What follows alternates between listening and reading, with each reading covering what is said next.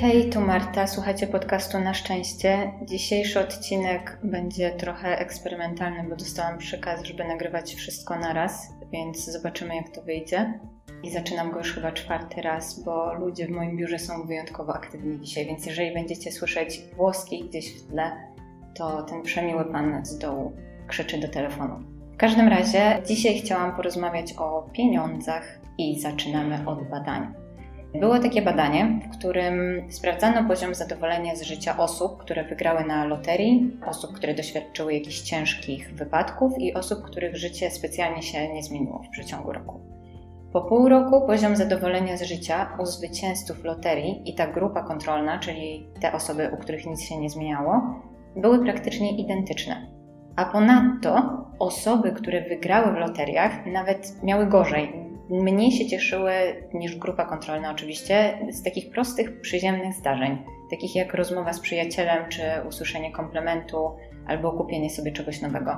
Co do tych osób, które uległy jakiemuś wypadkowi, no to jasne, że nie byli oni jakoś specjalnie zadowoleni ze swojego życia, ale ten poziom szczęścia po kilku latach się wyrównywał. Więc jaki mamy z tego wniosek? Że jesteśmy bardziej odporni na beznadziejne rzeczy niż nam się wydaje i że te super rzeczy, które myślimy, że wyniosą nas na jakiś całkiem nowy poziom szczęścia, są ostatecznie super, ale nie aż tak, jak się spodziewaliśmy. Ogólnie, jak się nad tym zastanawiam, to to ma nawet sens. Myślałam o tym, jak gdzieś około początku listopada zamknęli nas w komunę. W sensie chodzi mi o to, że Sycylia wyszła w strefę pomarańczową i czułam, że raczej na święte już do domu nie polecę, mimo że miałam bilet i w ogóle byłam nastawiona. Później wprowadzili w ogóle strefę czerwoną i zrobili jakiś jeden wielki miszmasz tych stref. Kwarantanny, specjalnie na okres świąteczny, testy itd. itp. I ostatecznie stwierdziłam, że nie ma sensu siedzieć zamkniętej w domu przez dwa tygodnie w jednym i w drugim kraju więc nie pojechałam. Spędziłam więc święta na Sycylii z rodziną znajomego i na marginesie muszę przyznać, że było to totalnie hardkorowe przeżycie. Nie byłam absolutnie przygotowana na to, że będzie aż tak źle. Odliczałam po prostu godziny do naszego powrotu do domu. E, w każdym razie mój punkt tutaj jest taki, że wyobrażałam sobie, że pierwsze święta bez rodziny w całym moim życiu dotychczasowym będą dla mnie jakimś wielkim emocjonalnym ciosem, który będę przeżywać jeszcze na długo po samych świętach a okazało się, że jest to do przeżycia i że czuję się nawet ok. Co więcej, wydaje mi się, że jeżeli znowu nas zamkną na kolejne wolne, czyli Wielkanoc, to też będzie ok. Może tylko pojadę do innego znajomego albo spędzę je w moim mieszkaniu. W każdym razie pomedytujcie przez chwilę nad beznadziejnymi rzeczami, które czuliście, że przyjdą. I jak się czuliście, jak już przyszły, i jak się czuliście tydzień później, miesiąc później, jak rok później. I tutaj w zasadzie mogłabym już zakończyć ten wywód ale pomęczę Was jeszcze przykładami z życia słynnych osób. Pierwszą osobą będzie Billy Bob Harold Jr., który był zwycięzcą Lotto Texas Jackpot. Wygrał 31 milionów dolarów i co miał do powiedzenia o tym dniu po czasie? Powiedział, to był najgorszy dzień w moim życiu. I teraz, jak opisywał siebie przed wygraną? Był szczęśliwy, religijny, troszczył się o swoją żonę i rodziców, miał trójkę dzieci, Pracował w jakimś lokalnym markecie budowlanym, więc wiadomo, że nie wiódł jakiegoś super luksusowego życia, ale powiedzmy, że jego życie było udane, było normalne. Tak? Nie mieszkał też na ulicy czy tam gdzieś pod mostem. W każdym razie po wygranej na loterii jego życie totalnie się zmieniło. Jego małżeństwo się rozpadło, próbował randkować, ale czuł się okropnie w tej nowej roli. Nie udało mu się znaleźć drugiej partnerki czy tam żony. Dosyć mocno schudł. Jego dzieci twierdziły, że absolutnie się zmienił, że z wesołego ojca zamienił się w takiego humorzystego i depresyjnego osobnika, z którym raczej nikt nie chce przebywać. I ostatecznie on sam nie wytrzymał tego wszystkiego i się zabił. Tragiczna historia. I wiem też, co sobie myślicie, bo ja myślę to samo, że gdybym to ja wygrała 31 milionów, to wiedziałabym, co z nimi zrobić. I na pewno byłabym szczęśliwa. No bo, come on, serio, bycie bogatszym o 31 milionów amerykańskich dolarów to jest taka tragedia? No, wyobraźcie sobie, móc kupić wszystko, co się chce, pojechać gdzie się chce i nic nie robić. To, że on nie był szczęśliwy, to nie znaczy, że ja nie będę, no nie? No i cóż, e, bardzo możliwe, że jednak nie. Jako ludzie jesteśmy naprawdę słabi w przewidywaniu wszystkiego, co sprawi, że będziemy szczęśliwi. Uważamy, że dostanie się, nie wiem, na wymarzone studia, albo właśnie pieniądze, albo jakieś super rzeczy, to jest to, co nas uszczęśliwi. Co ciekawe, jesteśmy też słabi, beznadziejni w przewidywaniu tego, co nas unieszczęśliwi. I o co tutaj chodzi w ogóle? Nasze umysły non-stop mówią nam, co mamy zrobić, żeby być szczęśliwi. Ale co jeśli się mylą? Według ankiet, czego od pracy chcieliby świeżo upieczeni studenci, najwyżej postawiona była wysoka wypłata. Tak więc Sonia Lubomirski, o której już wspominałam, postanowiła dowiedzieć się, co to znaczy ta wysoka wypłata. Więc osoby zarabiające 30 tysięcy dolarów powiedziały, że byłyby szczęśliwe, gdyby zarabiały 50. Więc możemy już tutaj sobie pomyśleć, że dobra, ci, którzy zarabiają 100 tysięcy dolarów, powinni być zadowoleni. Okazuje się, że im do zadowolenia brakuje dodatkowych 150 tysięcy, czyli apetyt rośnie w miarę jedzenia. Jeszcze trochę i dostanę się tam, gdzie bardzo chcę być. Czyli pieniądze szczęścia nie dają, jest dwóch noblistów, Daniel Kahneman i Angus Deaton. O, i tutaj ciekawostka, mała dygresja, ciekawostka z życia zwierząt. E, wiecie, że nie ma Nobla z psychologii? Kahneman dostał ją w dziedzinie ekonomii.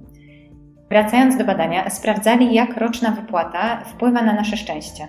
Okazuje się, że rzeczywiście pieniądze wpływają na nasze szczęście na niższych szczeblach, czyli jeżeli Amerykanin, bo musimy pamiętać, że zdecydowana większość tych badań, o których mówię, dzieje się w Stanach, to jeżeli taki Amerykanin zarabia 10-20 tysięcy dolarów rocznie, to wzrost wypłaty spowoduje, że będzie mniej zestresowany i bardziej szczęśliwy, ale ten wzrost ma swój limit. Czyli życie takiego Joe albo innego Steve'a Harringtona na przykład, e, mocno się zmieni, jeżeli będzie zarabiał 40, 50 do 70 tysięcy, ale między 70 a 150 ta różnica w życiu nie jest już taka drastyczna. A więc naszych dwóch noblistów odkryło, że zarabiając więcej niż 75 tysięcy dolarów rocznie, nie pomaga w byciu szczęśliwszym. A już na pewno nie sprawia, że mamy spokojniejsze życie. Więc o co tutaj chodzi? Czemu ten nasz Steve dalej przena hajs, mimo że jest już bogaty? Ogólnie tak jest skonstruowana nasza cywilizacja i nawet jeżeli są osoby, które twierdzą, że pieniądze nie dają szczęścia i tak dalej, to my niby tego słuchamy i przytakujemy, ale w środku i tak często czujemy, że tak, tak, nie dają szczęścia, ale ja to jestem inna i mi by jednak dały. Poza tym ten Steve czy tam Joe e, już się nauczył Nauczył się, że po studiach zarabiał 14 tysięcy, później 30 tysięcy dolarów rocznie, potem 40, czuł się lepiej, 50, też jego życie się zmienia i tak dalej, i tak dalej. Więc mózg, mózg sobie już zakodował, że więcej pieniędzy równa się mniej stresu i więcej szczęścia. A więc pracuje jeszcze ciężej, bo ta zasada już nie działa. Więc skoro mam 100 i niewiele się zmieniło, to może chodzi o ilość. Może muszę dotrzeć do 250. To, czego Steve nie wie, to że z wielkimi pieniędzmi przychodzi wielka odpowiedzialność. Jest taki psycholog, Clay Cockrell się nazywa, który mówi, że jeśli masz wroga, to kup mu bilet na loterię. Cockrell jest znany wśród takich bardzo bogatych ludzi. On sam mówi, że pracuje z 1% najbogatszych osób na świecie. Udało mu się tam wkręcić jakoś jako osoba, która nie osądza, słucha i tak dalej. I on sam mówi, że w zasadzie dużo ludzi go ignoruje w jakiś sposób, bo jest takie przekonanie, że właśnie jak ktoś ma dużo pieniędzy, to jest szczęśliwy, a jak coś tam się skarży, to jest rozpieszczony, wybrzydza i w ogóle nie ma co na takiego upierdliwego człowieka zwracać uwagi. I klienci Kleja tak naprawdę cierpią.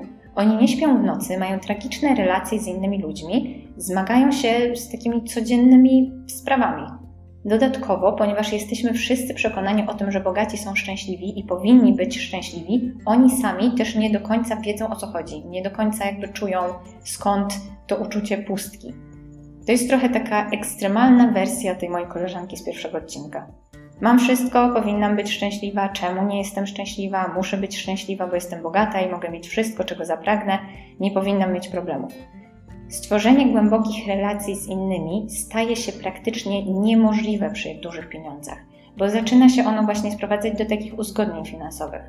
Czy naprawdę jesteś we mnie zakochany, czy tam zakochana? Czy jesteś ze mną tylko ze względu na pieniądze, tylko dlatego, że będę ci kupować jakieś fajne rzeczy?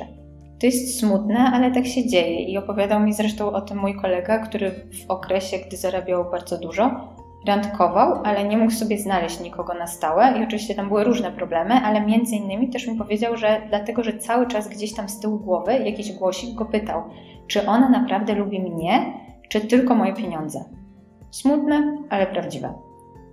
Zachowanie przyjaźni działa bardzo podobnie. Ludzie z tego 1% najbogatszych są bardzo samotni, bo naprawdę niewiele osób jest w tym 1%.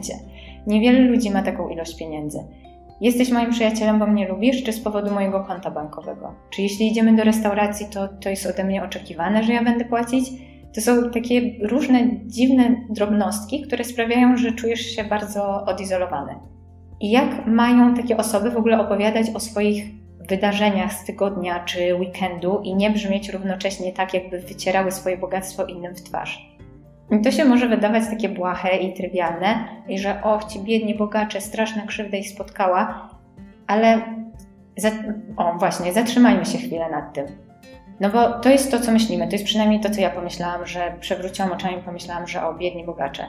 I skoro ja tak myślę, to na pewno są też inne osoby, które tak myślą, więc ostatecznie to jest prawda, że oni są samotni. Bo wszyscy zaczynamy ich izolować. Oni są tak naprawdę w pułapce. To jest takie dziwne, ale możemy sobie pomyśleć, że na przykład jeżeli ja mam słabą pracę, to mogę ją po prostu rzucić. Jeżeli jesteś w beznadziejnej relacji, to pakuj walizki i odejdź. Ale jeżeli masz górę pieniędzy i jesteś przy okazji szalenie nieszczęśliwy, no to co zrobisz? Oddasz to wszystko? Nie wydaje mi się. Jesteś po prostu w złotej klatce, zakuty, wysadzane diamentami kajdanki. Więc takie osoby mówią: e, Nie ma mowy, nie oddam tego, bogactwo jest super, a że jestem przy tym trochę smutny, że jest przy tym tyle beznadziei, osamotnienia, no to cóż, no to słabo. A może problemem w ogóle jest jednak to, że pieniędzy jest za mało, albo może jednak nie mam tych rzeczy, które chcę. I Clay e, na przykład przywołał historię swojego klienta, który ma miliony i mówi tak, ale jest ten obraz, który po prostu zje moje oszczędności, więc tak naprawdę gra to się zmienia, jak wchodzimy już na miliardy, nie miliony. Mi osobiście ta wypowiedź mówi, że powinnam zacząć sprzedawać swoje obrazki. A poza tym, co mówi, to to, że to jest jakieś totalne szaleństwo. Stary, masz więcej pieniędzy niż ty i cała twoja rodzina może przejść przez całe życie. Niemniej tym, czego wszyscy szukamy, jest to uczucie szczęścia, więc piękny dom, super praca, sportowe auta i inne super luksusowe rzeczy, które, jak się niestety okazuje, nie powodują, że jesteśmy szczęśliwi. I to fascynuje psychologów, to że właśnie ludzie dostają to, czego chcą i okazuje się, że są nieszczęśliwi. A bardzo często, jak dostają to, czego chcieli uniknąć, no to nagle są szczęśliwi. I to jest niezwykle absorbujący paradoks, o którym będę mówić jeszcze w przyszłym odcinku. A tymczasem Karimiei buziaki z Sycylii i a presto.